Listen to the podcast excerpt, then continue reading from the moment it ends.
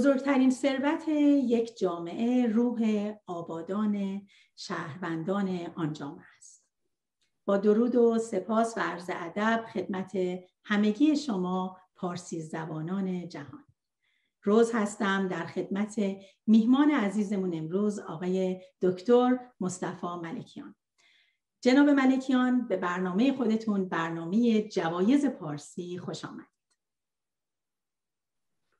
من هم عرض سلام و ادب می‌کنم به مقصد همه خانم ها و آقایان فارسی زبان که صدای من رو میشنوند و سلام ویژه دارم خدمت خانم سانعی که در این مدت خیلی برای این جلسه زحمت کشیدن و من رو واقعا سال خودشون کردن خیلی خوشحالم از اینکه در محضر همه پارسی زبانانم در سرتاسر سر جهان هر جا که هستن برای همشون بهترین آرزوها و آرزوی بهترین ها رو دارم.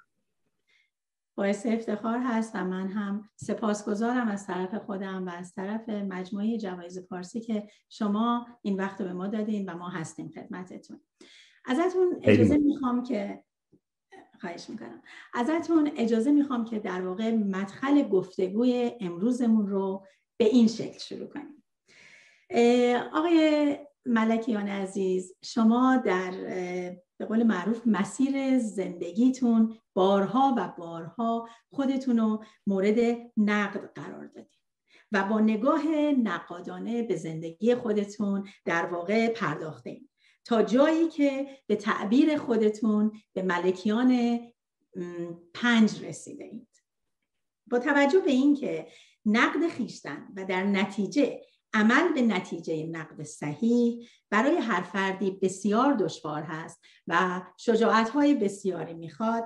ازتون خواهش می‌کنم که برای فارسی گویان جهان این روند رو در واقع برای ما بگین و خلاصه از زندگی نامه خودتون رو برای ما بگین که چگونه بوده و چگونه این اتفاق افتاده و شما چطور تونستین این همه تحول و تطور رو بر خود بپذیرید؟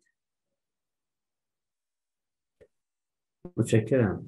ارز کنم که من در یک خانواده روحانی به دنیا آمدم پدر من روحانی سرشناس و بزرگ شهر خود ما یعنی شهرزا بود و از خیشان بسیار نزدیک روانشاد الهی قمشهی پدر دکتر حسین الهی قمشهی طبعا من در خانواده روحانی بزرگ شدم و چون پدر من و عموی من علاقه من بودن به آراء و نظرات آقای خمینی. من نخستین مرحله فکری که داشتم به تعبیر خودم یک نوع بنیادگرایی اسلامی بنیادگرایی دینی. بنیادگرایی اسلامی یا به تعبیر عامترش بنیادگرایی دینی به صورت خلاصه یعنی اینکه راه حل همه مسائل و راه رفع همه مشکلات یک جامعه این است که ما برگردیم به دقیقا متون مقدس دینی و مذهبی و هر چیزی را اگر از سنخ مسئله نظری است یا اگر از سنخ مشکل عملی است هر دو جوابش را و راه رفعش رو از متون مقدس دینی و مذهبی بطلبیم. این مرحله ازش تعبیر می‌کنید به بنیادگرایی اسلامی. البته من به جهت شخصیت و منشی که داشتم تنها چیزی که در دورانی که بنیادگرای دینی بودم نداشتم طرفدار خشونت نبودم. انصافا هیچ وقت حتی لحظه ای من با خشونت ورزی موافق نبودم. اما از خشونت ورزی که بگذریم هر چیز دیگری که بنیادگرایان دینی بهش عقیده میورزند بنده هم بهش عقیده داشتم و مدتی در این وضع و حال سلوک می‌کردم بعد از مدتی آهسته آهسته به این پی بردم که بنیادگرایی دینی راه درستی پیش پای بشریت نمی‌گذاره و نه حقیقت اقتضا می‌کنه التزام به بنیادگرایی دینی رو و نه عدالت. و حقیقت طلبان و عدالت طلبان واقعی نمی‌تونن بنیادگرای دینی باشن. چه بنیادگرای دینی مسلمان چه مسیحی چه یهودی یا هر چیز دیگه. وقتی که دست برداشتم و رفتم به طرف اون چیزی که بهش میگن سنتگرایی دینی. سنتگرایی دینی باز معتقد است که ما باید برگردیم به متون مقدس. شکی نیست. اما میگه به جای اینکه به ظاهر و الفاظ متون مقدس بچسبیم باید به باطن و روح متون مقدس بچسبیم چیزی که عارفان معمولا در همه ادیان و مذاهب بهش عقیده دارن. اونا معتقدن که باید به متون مقدس برگشت ولی نه به ظاهر و پوسته بیرونی که فقهای هر دین مذهبی به اون میچسبند بلکه به باطن متون مقدس باید و به روح متون مقدس. به لتر و ظاهر نباید پرداخت به اون اسپریت به روح باید پرداخت. این هم سنتگرایی دینی. و من مدتها در سنتگرایی دینی گرنگ می‌کردم و به نظرم اومد که شاید در اینجا بشود.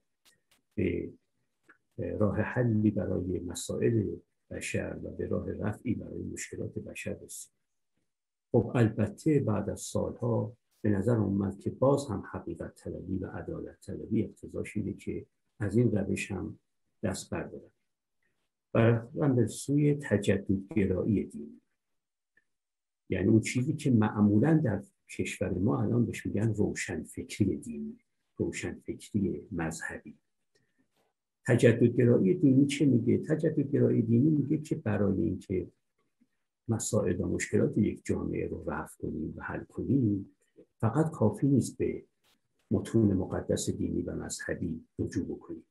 باید دستاوردهای متون مقدس رو با اقلانیت مدرن تلفیق کنیم. با اخلاق جهانی تلفیق کنیم. با حقوق بشر تلفیق کنیم. و بنابراین روشن فکریم به این معنا که با مدرنیته و مدرنیزم موافقت داریم. از اون طرف روشن فکر دینی چون هنوز هم التزاممون به دین و مذهب رو ازش دست بر نداشتیم. نوعی جمع بین دینداری و اقلانیت مدرن اخلاق جهانی و حقوق بشر. من مدت ها هم از این لحاظ به روشنفکری دینی التزام داشتم. ولی آهسته آهسته به نظر اومد که جمع بین اقلانیت جدید و اخلاق جهانی و حقوق بشر.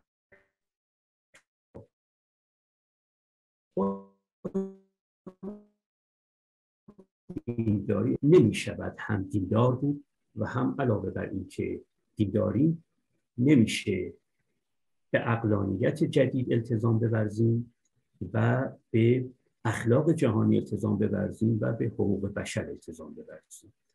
و من خودم به هیچ وجه نمی‌دیدم در خودم اینکه بتونم با اقلانیت جدید مخالفت کنم با اخلاق جهانی مخالفت کنم و با حقوق بشر مخالفت کنم. اینه که اصلا از دین و اینکه تلقی دینی رو بخوام راه حل مسائل و راه رفع مشکلات بدونم اومدم بیرون. بنابراین هم دیگه از. دینی اومده بودم بیرون هم از سنت گرایی دینی و هم از تجدد گرایی دینی روی آوردن به چیزی که ازش تعبیر می‌کنن به اگزیستانسیالیسم دینی روی آوردن به آراء فیلسوفان اگزیستانسیالیستی که فیلسوفان اگزیستانسیالیستن ولی در عین حال هنوز هم التزام به دین دارن مثل کرکگور مثل گابریل مارسل فرانسوی مثل دستیفسکی روسی مثل اونامونو در اسپانیا. این متفکرانی که هم اگزیستانسیالیستن و هم اگزیستانسیالیست متدینن. به مسیحیت مثلا التزام میبرزن مدتی هم من کار می‌کردم در این قسمت.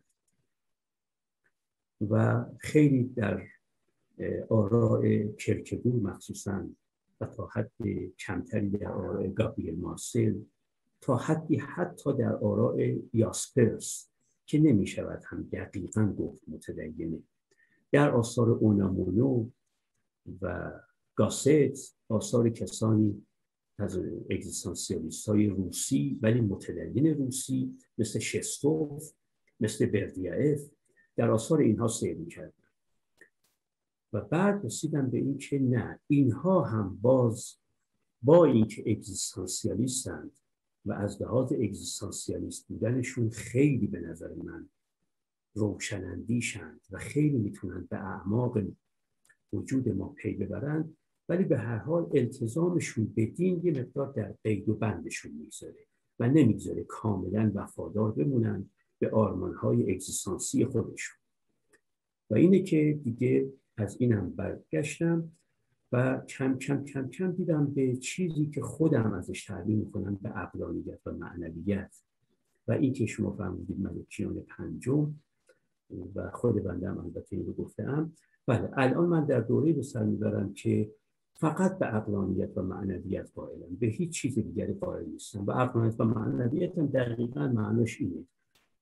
عقلانیت و معنویت در واقع یک نظریه است در رنج شناسی بشر چرا انسان ها رنج می‌برند؟ اگر جواب این سوال رو بخوایم بپرسیم که چرا انسان ها رنج می‌برند؟ چرا به دنیا میآیند و رنج می‌برند و از دنیا می‌روند؟ چرا انسان ها رنج می‌برند؟ سوال جواب های فدیده به این سوال داده شده. من در جاهای دیگه گفتم که جواب های دیگری که به این سوال داده چیه؟ داده شده. من خودم جوابی که به این سوال میدم اینه که انسان ها رنج می‌برند چون از دو چیز روگردان میشن. هرچه از اقلانیت روگردان بشن و هرچه از معنویت روگردان بشن رنج می‌برن. یعنی علت العلل رنج های بشر اینه که اولا اقلانیت رو بهش التزام صد درصد نداره و ثانیا معنویت رو بهش التزام و تعهد صد درصد نداره. اگر می‌خوایم چه شخص خودمون در زندگی فردی خودمون و چه جامعه در زندگی اجتماعی اگر می‌خوایم بتونیم با کمترین درد و رنج ممکن فقط عرض می‌کنم با کمترین درد و رنج ممکن. من عقیده ندارم که می‌شود بدون درد و رنج کرد. نه. اما اگر می‌خوایم فتیله درد و رنج تا اونجا که می‌شود پایین بکشیم راه پایین کشیدن فتیله درد و رنج اینه که رو به اقلانیت و معنویت بیاریم اقلانیت برای چی؟ اقلانیت برای دو چیز. یکی اینکه بدانیم در چه جهانی زندگی می‌کنیم یک و دوم بدانیم که در این جهان چگونه باید زیست. دو. این اقلانیت معنویت برای چی؟ معنویت برای اینکه بعد از اینکه فهمیدیم چگونه باید زیست به همون گونه هم بزییم. چون خیلی وقتا هست که من می‌دانم که چه باید کرد اما نمی‌کنم. می‌دونم که نباید دروغ گفت اما با این همه دروغ میگم. می‌دونم که نباید متکبر باشم ولی با این همه متکبرم فروتنی نمی‌کنم. سوال اینه که اگر در رنج های بشر بخواد به حد اقل ممکن برسه چه باید کرد؟ و جواب بنده اینه که باید اولا با استفاده از فقط عقل بشری فقط عقل بشری نه هیچ چیز دیگه. باید فهمید دو نکته را فقط با استناد به عقل بشر. یکی اینکه ما در جهان زندگی می‌کنیم که چه ویژگی هایی این جهان داره. یک. و دو این که در این جهان بهترین راه زندگی کردن چیست؟ این دو. این دوتا رو فقط با استناد از عقل بشری میشه دریافت اما بعد که فهمیدیم چگونه باید زندگی کرد خیلی زندگی نمی‌کنیم. چرا اونجوری زندگی نمی‌کنیم که فهمیده این باید کرد. به خاطر که یه عنصر دیگه هم باید اینجا بیاد به نام معنویت. معنویت اون عنصری است به نظر من که به ما اراده این می‌دهد در جهت زندگی کردن چنان که اقلانیت گفته بود زندگی دو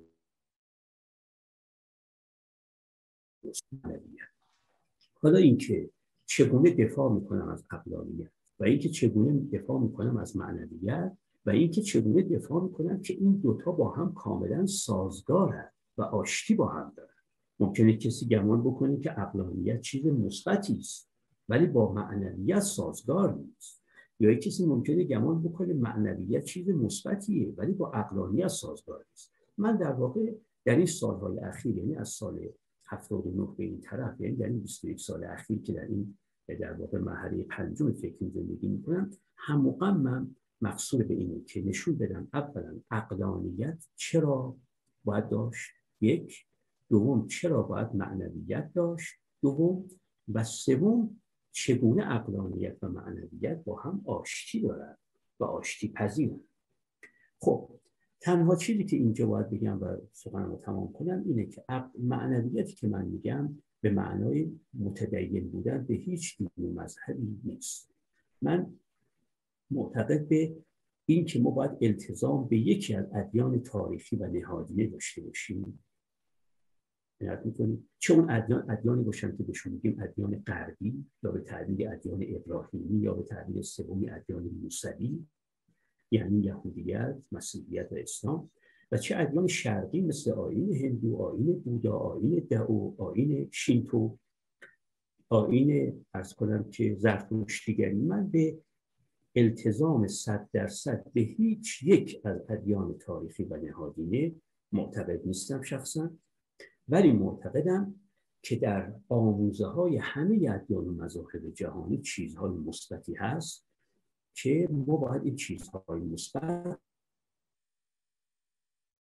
از میان انبوهه چیزهای منفی که در این ادیان مذاهب هست بکشیم بیرون چون که از یک کاهدانی ما سوزن طلایی رو بکشیم بیرون. البته سوزن طلا ارزشمنده ولی به شرطی بهش می‌رسیم که بتونیم این همه کاه رو بزنیم کنار و بگیم کاه ها رو نمی‌خوایم ولی اون سوزن طلا رو می‌خوایم. معنویتی که من میگم در واقع اینه که یک چیز مشترکی در میان ادیان مذاهب هست که به هیچ دین مذهب خاصی اختصاص نداره و در عین حال نه با اقلانیت مخالفه نه با اخلاق جهانی مخالفه و نه با حقوق بشر.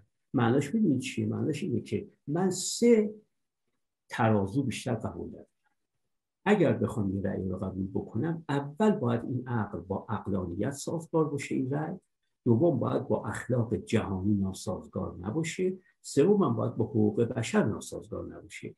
اگر چیزی مشترک در میان همه ادیان و مذاهب باشه که این سه شرط هم داشته باشه که با اقلانیت امروز و با اخلاق جهانی و با حقوق بشر ناسازگار نباشه من این رو میپذیرم. خواه در از شرق به دست اومده باشه این رأی خواه از غرب به دست اومده باشه. خواه نو باشه و خواه کهنه باشه. این آخرین اشارم رو هم فقط به این جهت گفتم که همیشه تأکید می‌کنم بر اینکه به نظر من حق و باطل تاریخی نیستن. و حق و باطل جغرافیایی هم نیستن یعنی حق باید فارغ از این که آیا از قدیم گفته شده یا جدیدن گفته شده. ما باید به قدیم و جدیدش کار نداشته باشیم. چون حق زمان نداره و چون زمان نداره تاریخ نداره. از اون طرف حق مکان هم نداره و چون مکان نداره جغرافیا هم نداره. یعنی اگر یه مطلب حقی از شرق گفته شده باشه من باید اگر از غربم گفته شده باشه باید قبول کنم. و اگرم باطله چه از شرق اومده باشه من نباید قبول کنم. چه از غرب اومده شده باشه نباید قبول بکنم. به زبان ساده باید بگم حق فوق مکان و فوق زمانه. و بنابراین چون فوق مکان جغرافیا نداره و بنابراین نباید بپرسیم این فکر شرقیان گفتن یا غربیان هر کی می‌خواد از اون طرف چون زمان نداره تاریخ هم نداره بنابراین نباید بگیم قدمایی رو گفتن یا امروزیان رو گفتن هر سخنی که حق من میپذیرم چه غربیان گفته باشن چه شرقیان و چه قدما گفته باشن و چه امروزیان. از اون طرف هم هر سخنی که باطل باشه ما می‌زنم چه غربیان گفته باشن چه شرقیان چه قدما گفته باشن چه امروزیان. این مجموعه اون چیزی که با پرگویی البته در بسیار عالی. خیلی متشکرم. جناب ملکیان که اینقدر جامع و کامل واقعا توضیح دادین و در واقع همون نقد صحیح رو که ابتدا در جملات هم گفتم رو توی واقعا چندین دقیقه همه رو توضیح دادین. واقعا خب بهتون تبریک میگم چون بیشک نقد کردن از خود کار ساده ای نبوده و واقعا بسیار جالب بود و مطمئنم که مخاطبان جوایز پارسی آشنایی با شما و در واقع بیوگرافی زندگیتون به دست آوردن. یک سوال اینجا فقط توی پرانتز می‌ذارم و از شما یه سوال خیلی ساده می‌کنم و اون اینه که آقای مصطفی ملکیان در این مرحله که طی کردن در این سفری که داشتن در این سفر پرباری که داشتن خودشون الان بهترین زمان زندگیشون رو کجا می‌دونن؟ همین جایی که اقلانیت و به هر حال معنویت با هم تداخل پیدا کرده و تونستین به این شکل پیدا کنین این حال شما حال بهتریه از حالی که از ملکیان یک و دو و سه و چهار بوده. یه سوال خیلی شخصی و خصوصی البته. شما الان حس بهتری دارید؟ اگر بفرمایید که حس بهتری دارم شک نداره که حس بهتری دارم. شک نداره. و اتفاقا بزرگترین ملاک برای اینکه یک جهان نگری جهان نگری درستی سیانه اینه که واقعا تو رو به خوشی و خوبی بیشتر نزدیک کرده یا نه. هر جهان نگری که منو خوشتر و خوبتر بکنه هر دو. هم خوشتر به لحاظ روان شناختی و هم خوبتر به لحاظ اخلاقی. این البته به نظر من جهان نگری درسته نیست. این شکی نداره. اما اگر بگید که آیا واقعا به نظرت میاد آنچه که هست که الان هست خوب خوبه میگم خوب خوب نیست. بهترین نیست نسبت به همه چهار دوره قبلی. اما خوب خوب نیست و فکر می‌کنم که هیچ انسان منصفی نتونه خودش رو خوب خوب خوب ببینه. عنایت می‌کنید همین مهمه که من خودم رو از قبل بهتر ببینم. یا شما خودتون از قبل انصافا بهتر ببینید. همین کفایت می‌کنه بله و از این لحاظ بله. واقعیتش اینه که دوستانی هم که دارم و گاهی باشون سخن میگم اونایی هم که یه همچین دوره اندیشگی رو پشت سر گذاشتن انصافا اگر به من اعتماد کنید از قول اونا می‌تونم بگم اونا میگن تا به این اقلانیت و معنویت توجه پیدا کرده این حال حال خوبتریه حال خوشتریه. هم خوشتر زندگی می‌کنیم. یعنی چه خوشتر؟ یعنی به لحاظ روانشناختی. یعنی آرامشمون بیشتره شادیمون بیشتره هماهنگی درونیمون بیشتره تعادلمون با بیرون بیشتره. آشتی با خودمونم بیشتره. زندگیمون هم معنادارتره. اینا رو مجموعا بهش میگم خوشی زندگی. و خوبی زندگیمون هم بهتره. نسبت به قبل صداقتمون بیشتر شده. نسبت به قبل تواضع و فروتنیمون بیشتر شده. نسبت به قبل عدل و انصافمون بیشتر شده. شفقتمون بیشتر شده. عشقمون به انسانها بیشتر شده. وفای به عهدمون بیشتر شده. و ادای امانتمون بیشتر شده. خیانت در امانت نمی کنیم خلف نمی کنیم پیمان گسیختگی در ما نیست. من معتقدم که خانم عزیز اگر این دوتا فراهم بیاد یکی اینکه شما به لحاظ روانشناختی خوش باشید. یعنی همونطور که گفتم آرامش بیشتر شادی بیشتر هماهنگی درونی بیشتر تعادل با محیط بیشتر آشتی با خود بیشتر و معنایافتگی زندگی بیشتر. این از لحاظ اخلاقی هم خوبتر باشید. و از لحاظ اخلاقی خوبتر من به نظرم میاد یعنی صداقت بیشتر تواضع بیشتر عدل و انصاف بیشتر شفقت بیشتر و عشق بیشتری به انسان ها فکر می‌کنم این ملاک درستی باشه و امیدوارم که همه ما بتونیم اندکی از این زندگی خوب خوش رو تجربه کنیم. واقعا واقعا. من خوشحالم که از شما واقعا میشنوم و مرسی که واقعا پاسخ دادین. سال دیگه ای که داشتم صحبت به صحبتاتون گوش می‌کردم البته این صحبت ها خب بیشک در یک جلسه یک ساعته. اصلا من نمی‌تونم وارد بشم و در اون واقعا نیاز به صحبت ها و سالها مطالعه داره و خوبه که میزه گردی باشه که خب امیدوارم این اتفاق بیفته و همگی با هم با اساتید دیگه با افراد دیگه روشنفکران دیگه دور هم باشین و به حال این همه اطلاعات و دانستنی ها رو به مخاطبان پارسی زبان دنیا به فارسی گویان جهان واقعا در موردش صحبت کنین و به حال یادگیری هایی درش حتما صد درصد هستش. داشتم به صحبتاتون گوش می‌کردم به این موضوعی که اگر ما بخوایم استاد ملکیانو در مرحله پنج زندگیشون در نظر بگیریم و ایشون بخوان خیلی مختصر روشن فکری رو برای ما ازش صحبت کنن. اصلا روشن فکری یعنی چه؟ در این مرحله زندگیتون. اگه مختصر برام بگین خیلی ممنون میشم. و اینکه اثر روشن فکران در جامعه های امروز حالا ما در جوامع خودمون اگر بخوایم بدونیم شما به چی اشاره می‌کنید؟ و نظرتون چیه؟ ارز کنم که به صورت خلاصه به نظر من روشن فکر کسیه که از آخرین دستاوردهای عقل بشری استفاده می‌کنه برای دو کار. یکی برای اینکه حقایق رو به گوش هم برسونه و یکی در دورنج هم خودش رو کاهش بده. من فقط دو وظیفه برای روشن فکر قائلم و از این تعبیر کردم به تقریر حقیقت و تقلیل مرارت. یکی تقریر حقیقت.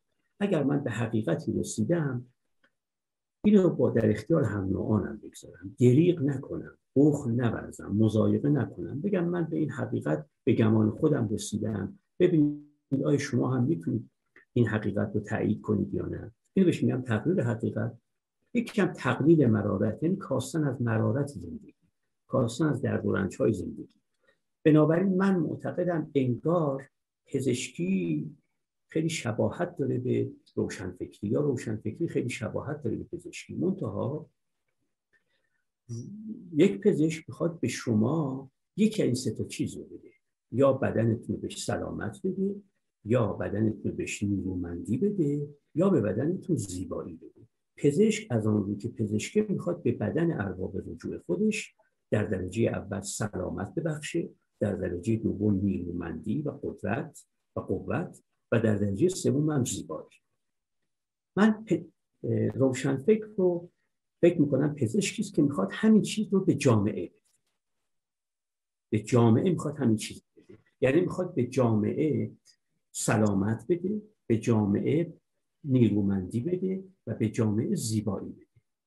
برای اینکه این کارو بکنه باید هر حقیقتی را که کشف شده برای بشر به اطلاع هم نوعانش برسونه که این حقیقت جزء فرهنگ عمومی همه شهروندان جامعه بشه. نه اینکه یک اکادمیسیان هایی فقط در گوشه اکادمی ها و دانشگاه ها و دانشکده ها و دپارتمان ها و کتابخونه های خودشون یه حقایق رو بدونن و عموم مردم از این حقایق بیخبر باشن. چیزی پیش بیاد که به لحاظ جامعه شناسی بهش میگیم تأخیر فرهنگی. تأخیر فرهنگی یعنی نخبگانی در جامعه. خیلی چیزها می‌دونن ولی بقیه جامعه تقریبا هیچ چیزی این کار یک دوم هم هر چی می‌تونه در جهت کاستن از در دورنج نوعان خودش کوشش بکنه. روشنفکر در واقع این دو کار رو می‌کنه و من اگه کسی این یکی از این دو کار یا هر دو این دو کار رو بکنه بهش میگم روشنفکر. بسیار عالی. خیلی متشکرم. واقعا خیلی جامع بود. مورد دیگه ای که دوست داشتم اگر که با شما این صحبت داشته باشم ازتون بپرسم در ارتباط با در واقع اصالت اقتصاد اصالت سیاست و اصالت فرهنگ هست. اگر جناب ملکیان بخوان این رو تو یک مختصری یک مجموعه کوچکی برای مخاطبان جوایز پارسی بفرمایند چگونه این رو به حال مطرح می‌کنم؟ خیلی متشکرم اگر بهم به بگین. ببینید سوال رو به این صورت طرح می‌کنم و این سه تا اصالتی که شما اسپورتی رو در جواب این سوال طرح می‌کنم. سوال اینه بزرگترین مشکل یک جامعه یا یگان مشکل یک جامعه یا علت العلل مشکلات یک جامعه چی؟ سوال اینه که بزرگترین مشکل یک جامعه هر جامعه یا یگان مشکل یک جامعه یا علت العلل مشکلات یک جامعه چیه؟ کسانی که به اصالت سیاست قائلن جواب این سوال اینه براشون. اونا میگن بزرگترین مشکل یک جامعه یا یگان مشکل یک جامعه یا علت العلل مشکلات یک جامعه نظام سیاسی حاکم بر اون جامعه است. کسانی که به اصالت اقتصاد قائلن میگن نه بزرگترین مشکل یا یگان مشکل یا علت العلل مشکلات مناسبات اقتصادی حاکم در اون جامعه است. روابط اقتصادی روابط مربوط به تولید روابط مربوط به توزیع روابط مربوط به مصرف. ایناست که اگر سامان درستی نداشته باشه اون وقت میشه یگان مشکل جامعه یا علت العلل مشکلات جامعه یا بزرگترین مشکل جامعه. من هیچ من دو جواب رو نمیپذیرم و خودم به چی؟ قائلم به نام اصالت فرهنگ. و اصالت فرهنگ معناش اینه که بزرگ یا علت العلل مشکلات یک جامعه فرهنگ اون جامعه است. اگر می‌بینیم رژیم سیاسی حاکم بر یک جامعه فاسده این میوه فاسدی است که بر درخت فاسد فرهنگ اون جامعه رویده و اگر می‌بینیم مناسبات اقتصادی و روابط اقتصادی یک جامعه فاسده باز اونم میوه دیگری است که از درخت فرهنگ این جامعه رویده به نظر من درخت فرهنگی که اگر سالم بشه سیاست سالم میشه اقتصاد هم سالم میشه. و اگر ناسالم شد اون وقت میوه این درخت میشه اقتصاد ناسالم میوه این درخت میشه سیاست ناسالم. خب این توصیف من حالا از دل این توصیف توصیه هم و اون توصیه اینه که بزرگترین خدمتی که به یک جامعه میشه کرد اینه که ما فرهنگ اون جامعه رو عیب و نقصاش رو برطرف کنیم. دقت کنیم که چه چیزی در درون شهروندان این جامعه میگذره که نباید بگذره. خب حالا فرهنگ یعنی چی؟ چیشون رو باید عوض کنیم؟ اینجا هم سه تا. فرهنگ سه مؤلفه داره. وقتی من میگم به اصالت فرهنگ قائلم یعنی معتقدم بزرگترین مشکل یک جامعه یا یگان مشکل یک جامعه یا علت العلل مشکلات یک جامعه فرهنگ اون جامعه است. حالا فرهنگ اون جامعه یعنی چی؟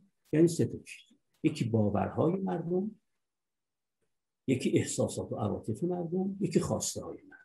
این سه تا باید تغییر تا وقتی باورهای ما این است که هست و تا وقتی احساسات و عواطف ما همینه که هست و تا وقتی که خواسته های ما همینه که هست صد بار هم رژیم های سیاسی به توسط انقلاب به توسط کودتا به توسط مرکز گریزی ها به توسط شورش ها به هر جهت دیگری صد بار هم رژیم های سیاسی حاکم بر جامعه عوض بشن تا وقتی باورهای ما همینی که الان هست تا وقتی که احساسات و عواطف ما همینه که الان هست و تا وقتی خواسته های ما همینه که الان هست رژیم های سیاسی صد بار هم که آیند و روند داشته باشن بیان و برن ما همینی که هستیم. وضع ما بهتر نخواهد شد. اگر می‌خوایم وضعمون بهتر بشه اول باید ببینیم خود ما مردم چه باورهای کاذبی تو ذهنمون راسخ شده. اینا رو از بین ببریم و به جاش باورهای صادق در ذهن خودمون بنشانیم. چه احساسات و عواطف و هیجانات نابجایی در ذهن ما هست؟ به جاش احساسات و عواطف و هیجانات به جا بیاریم و چه خواسته های نامعقولی در ما هست؟ این خواسته ها رو تبدیل کنیم به خواسته های معقول. بنابراین وقتی میگیم بریم سراغ فرهنگ مردم یعنی بریم اولا سراغ باورهامون و باورهای کاذب رو از ذهنمون دور بریزیم و بریم به طرف باورهای صادق. بریم سراغ احساسات و عواطفمون و احساسات و عواطف نابجامون رو دور بریزیم به جاش احساسات و عواطف بجا داشته باشیم. یعنی چی مثلا به احساسات و عواطف نابجا رو از بین ببریم به احساسات و عواطف بجا؟ امیدهای نابجامون از بین ببریم. امیدهای بجا پیدا کنیم. عشقهای نابجا رو تبدیل به عشقهای بجا کنیم. بله. ترس های نابجا رو تبدیل به ترس های بجا بکنیم. این قسمت دوم. قسمت سوم هم خواسته های نامعقول رو تبدیل کنیم به خواسته های معقول. خیلی از خواسته هایی که ما داریم خواسته های نامعقول. اینا رو تبدیل کنیم به خواسته های معقول. بنابراین اگر بتونم باورهای کاذب رو کم کنم و باورهای صادق رو جش بنشونم احساسات و عواطف نابجا رو کم کنم و به جاش احساسات و عواطف بجا بنشونم و اگر بتونم خواسته های نامعقول رو به جاش خواسته های معقول بنشونم. اون وقت من شدم یه شهروند دارای فرهنگ درست. حالا اگر شما هم همون بشید و شخص سالس و شخص رابع هم همین بشن وقت این جامعه یک جامعه است به لحاظ فرهنگی سالم. یقین بدونید خانم لااقل به گمان من که اگر فرهنگ جامعه سالم بود محاله که رژیم سیاسی حاکم بر اون جامعه بتونه فاسد باشه و بماند. یا باید صالح بشه تا بماند. یا اگر خواست فاسد بشه نابود خواهد شد. به همین ترتیب مناسبات اقتصادی ناسالم. خیلی متشکرم. واقعا ممنونم از توضیحاتی که دادین. اینجا می‌خوام شما رو ببرم به دنیای NGO ها و مخاطبان فارسی زبان رو دعوت کنیم به نظریه شما جناب ملکیان در ارتباط با سازمان های مردم نهاد. می‌خوام ببینم نظر شما در ارتباط با این گونه سازمان ها واقعا چی هستش؟ و اینکه به نظر شما عمل این سازمان ها و نهادها در هر شرایطی به نظرتون اخلاقی هستش؟ و اگر نه در واقع راهکار چی هست؟ خب شکی نیست بگم من لاقل که انجیو ها نه فقط مفیدن برای یک جامعه بلکه به نظر من بالاتر از مفید ضرورت دارن برای یک جامعه. ضروری هم برای جامعه. بنابراین من حتی از فایده انجیو ها میرم بالاتر و میرم به طرف لزوم انجیو ها. میگم لازمند وجود انجیو ها در یک جامعه. اما معناش این نیست که به هر انجیوی به اسم اینکه انجیو هست بشه با این سخن تصویبش کرد. برای اینکه انجیو ها سالم باشن به نظر من لااقل چهار تا شرط به نظر میاد که باید در انجیو ها وجود داشته باشه. این یک. اولی شرط اینه که انجیو ها باید خودشون یعنی کسانی که در یک انجیو فعالیت می‌کنن خودشون باید اخلاقی زندگی کنن. خودشون باید اخلاقی رفتار کنن. زندگی و رفتارشون باید اخلاقی باشه. چرا؟ چون اگر زندگی و اخلاق خودشون سالم نباشه اون وقت NGO هم میشه یک زیر جامعه ناسالم در درون یک جامعه ناسالم. ما که نمی‌خوایم زیر جامعه های ناسالم در درون یک جامعه ناسالم درست کنیم. می‌خوایم لاقل این زیر جامعه ها اینا سالم باشن تا آهسته آهسته از به هم پیوستنشون کیان جامعه سلامت پیدا کنیم بنابراین اول شرطش به نظر اینه که اخلاقی باشند این جوامع. اسمشون می‌ذاریم انجیو ها.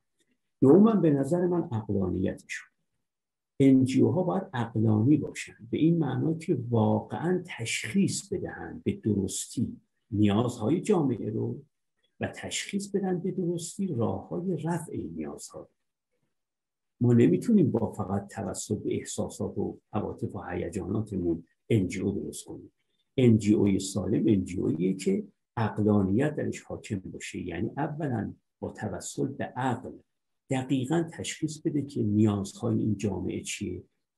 جامعه های نیازهایی دارن که همهشون دارن مشترکه. یه جامعه نیازهایی هم هست که هر جامعه مختص خودش داره که ممکن جامعه ایران کنونی داشته باشه اما جامعه ژاپن کنونی نداشته باشه. یا جامعه ایران امروز داشته باشه. جامعه ایران صد سال پیش نداشته است یا جامعه ایران صد سال آینده نخواهد داشت.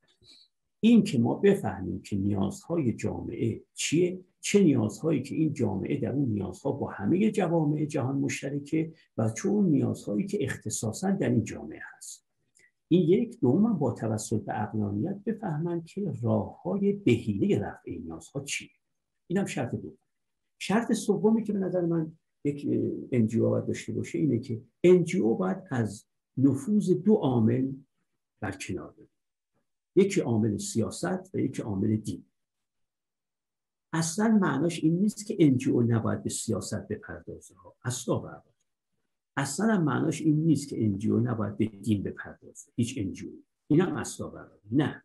انجیو وقتی میگم از سیاست و دین باید دور باشه به این معنا که نباید پذیرش یا وازنش اعضا بر اساس دین صورت بگیره. و نباید پذیرش و وازنش اعضا بر اساس دیدگاه های سیاسیشون صورت بگیره.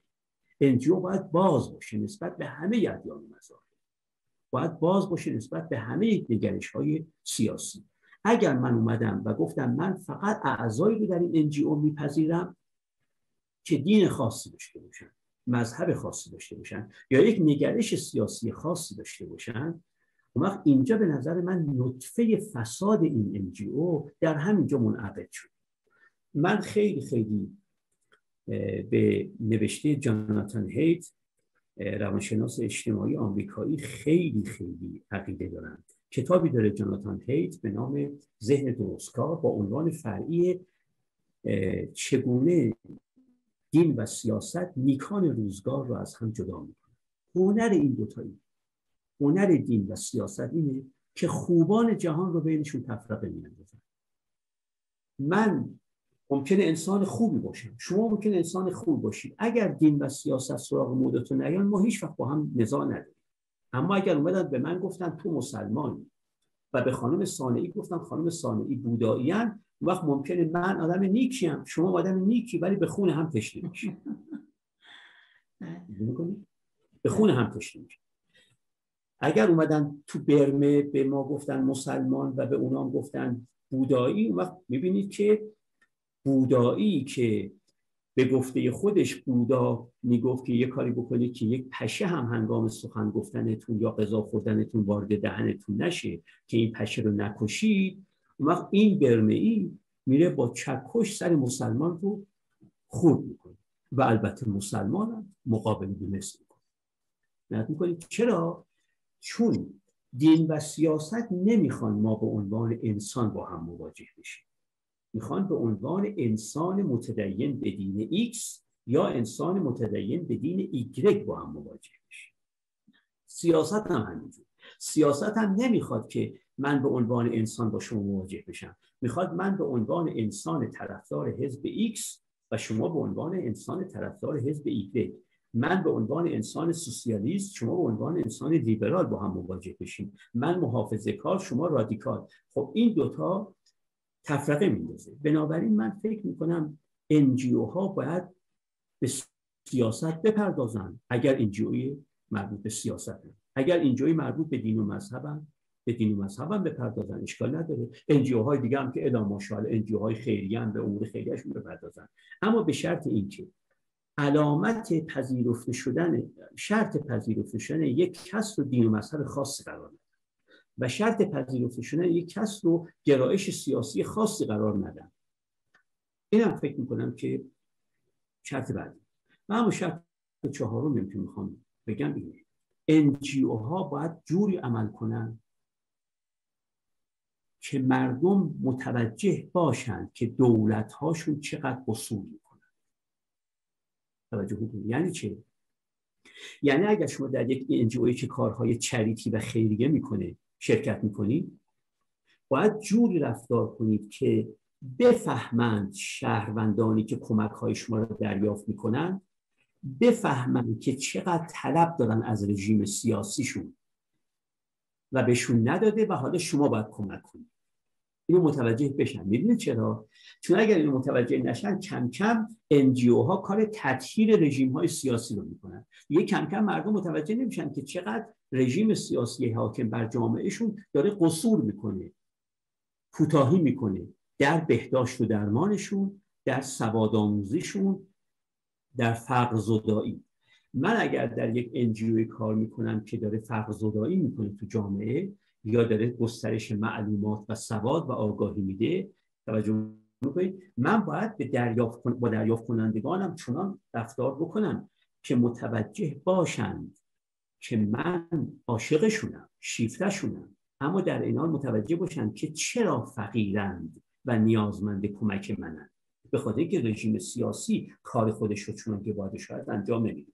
اگر این کار نکنیم کم کم NGO ها وسیله میشن در استخدام دولت ها دولت ها کمکاری های خودشون از NGO ها در واقع رفع رجوعشون می‌بینن. هر خندق بلایی که می‌کنن در راه جامعه ما NGO ها میایم اون خندق بلا رو پر می‌کنیم. و کم کم شهروندان متوجه نمیشن که چه ضربه هایی دارن از رژیم سیاسی حاکم بر جامعهشون می‌خورن. اینه که در عین حال که ما به تمام ابعاد جامعه بپردازیم یعنی به خانواده ها کمک کنیم. به اقتصاد کمک کنیم به سیاست کمک کنیم به تعلیم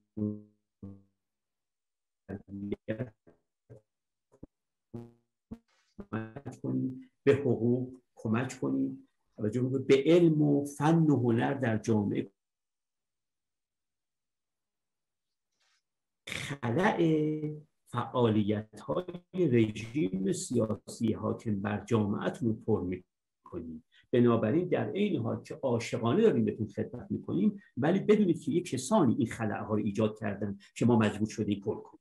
من این چهار تا شرط رو برای یک انجیوی موفق خیلی مهم بسیار عالی. خیلی ممنونم مطابق بقیه صحبت ها واقعا همه رو جامع و کامل انجام دادین. خیلی ممنونم خب، ازتون.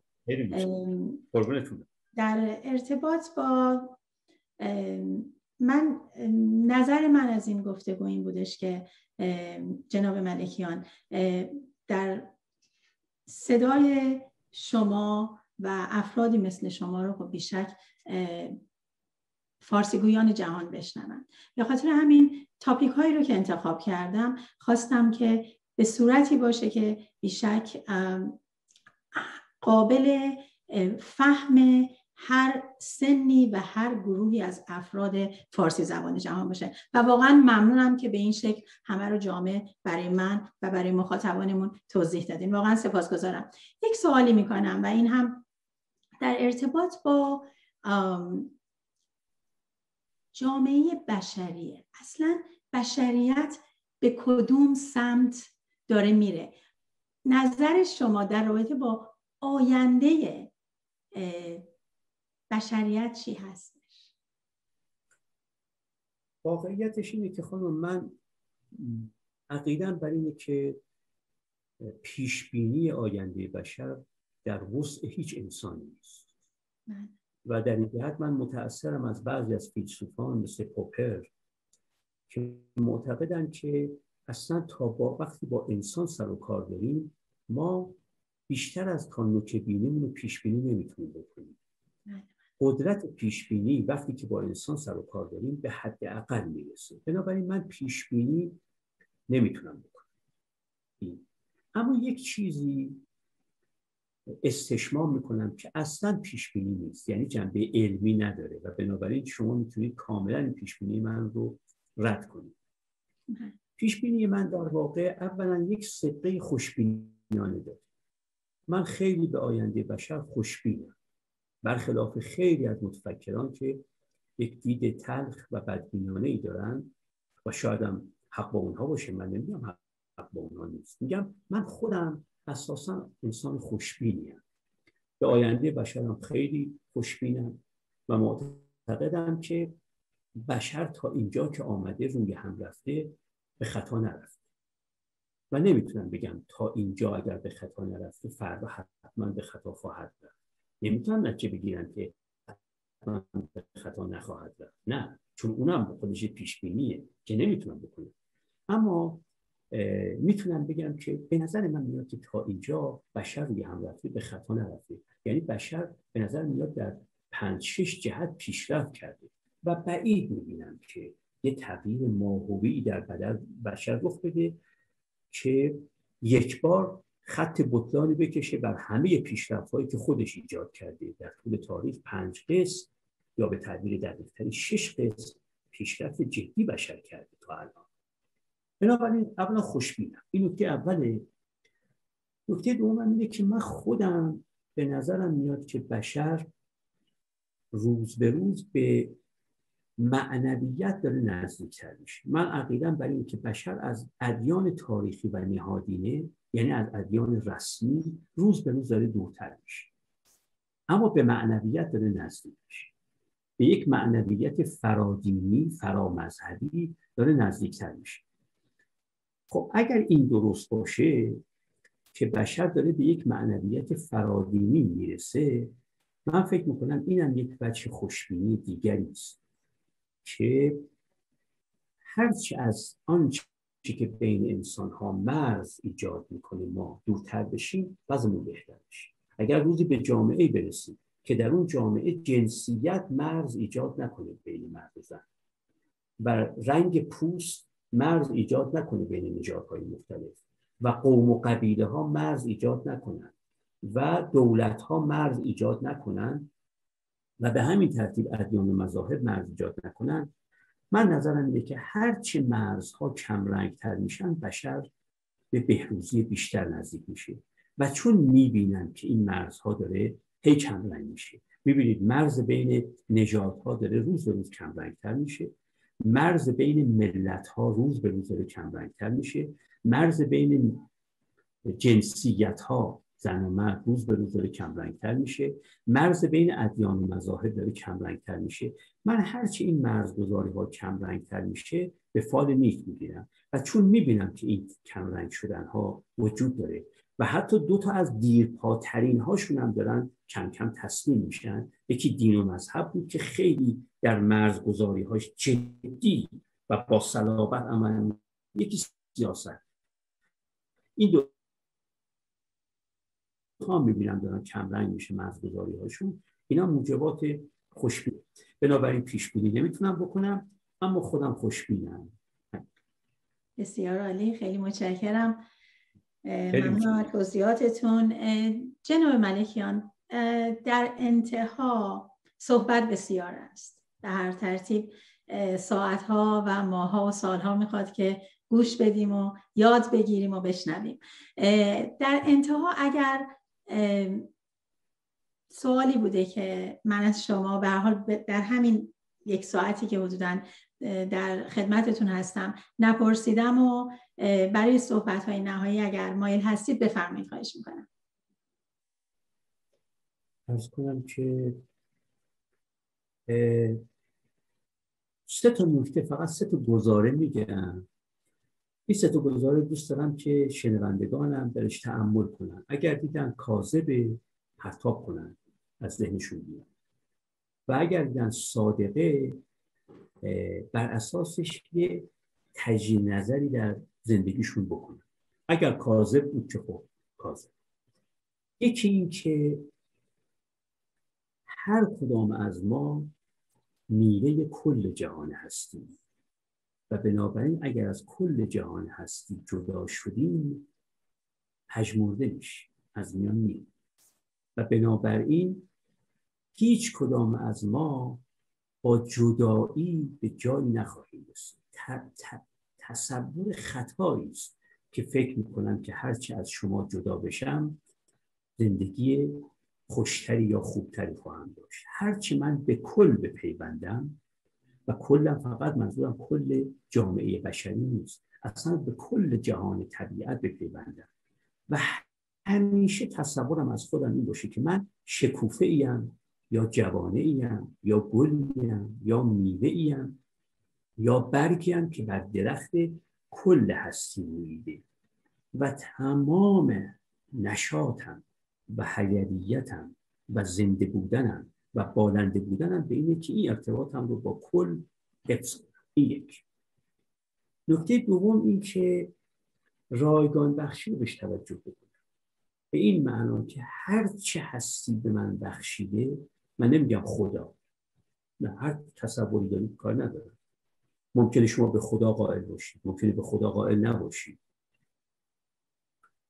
ممکنه به خدای متشخص انسانوار قائل باشید. ممکنه به خدای غیر متشخص قائل باشید. ممکنه فقط به طبیعت قائل باشید. ممکنه بگید من جان جهان رو قبول دارم ولی خدا بهش نمیگم. هر چی می‌خواد باشید هر چی می‌خواد بگید حتی ممکنه اصلا بگید ما فقط بر اساس قوانین تطور داروینی رشد کردیم و به اینجا رسیدیم. ولی به هر حال تعمل در خودتون بکنید. با هر نظرگاهی که نسبت به هستید. ببینید آیا هر چی به شما بخشیده شده به رایگان بخشیده نشده؟ آیا چیزی هست که بگید اینو مجانا به من ندادن؟ من خودم به دست آورده ام اگر دیدید این چیز درست من میگم که هیچ چیزی نیست الا اینکه به شما به رایگان داده شده. و کما اینکه به دیگران هم که داده نشده عدم استحقاقی در اون نبوده. نه شما استحقاقی داشته اید که بهتون دادن نه به اونایی که این چیزی که به شما دادن به اونو ندادن به خاطر عدم استحقاقشون. نه. ما چیزایی که بهمون دادن بدون استحقاق قبلی بهمون دادن چیزایی هم که بهمون ندادن بدون عدم استحقاق قبلی بهمون ندادن و معنیش اینه که جهان جهان رایگان بخشی هاست. هر چی گرفتم رایگان. اینم که دوم اگر ببینید که این درسته. و نکته سوم من این که ببینید آیا راه دیگری غیر از پذیرش دیگران عشق به دیگران عشق به همه چی نه فقط دیگران انسانی. غیر از پذیرش دیگران یعنی عاشقانه به همه چیز نگاه کردن آیا راه دیگری هست که شادی عمیق شما بده. گمان نمی‌کنه این سه تا گزاره رو اگه درش تحمل بکنیم و ببینیم درست البته. به نظر من درسته ولی ممکنه به نظر یک مخاطب بیاد نادرسته یا لاقل یکیش نادرسته یا دو تاش نادرسته. اگر اینو بهش توجه بکنیم یکی توجه به این بکنیم که ما جزی از کلیم و جز فقط هستیش در پیوند با کل. یک.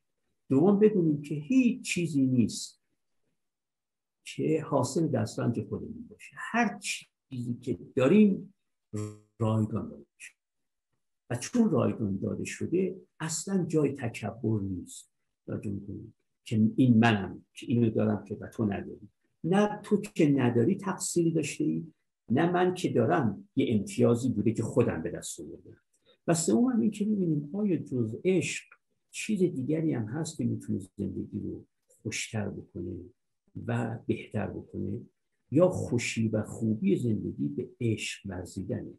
عشق ورزیدن به انسانهای دیگه تا عشق ورزیدن به یه حتی یه قطره باران و عشق ورزیدن به یه برگی که افتاده در مسیر و من دارم از کنارش میگذرم.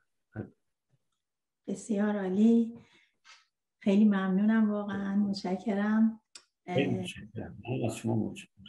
در ازتون اجازه می‌خوام که در انتهای برنامه از طرف خودم و از طرف شما آقای دکتر مصطفی ملکیان از مخاطبان فارسی زبان جوایز پارسی در سراسر دنیا خداحافظی کنم و امیدوارم که همگان شاد و سلامت و پایدار باشید. تا دیدار بعدی از همگی خداحافظی می‌کنیم. خدا یار و نگهدارتون همه انسان ها و همه پارسی زبان ها تن درست.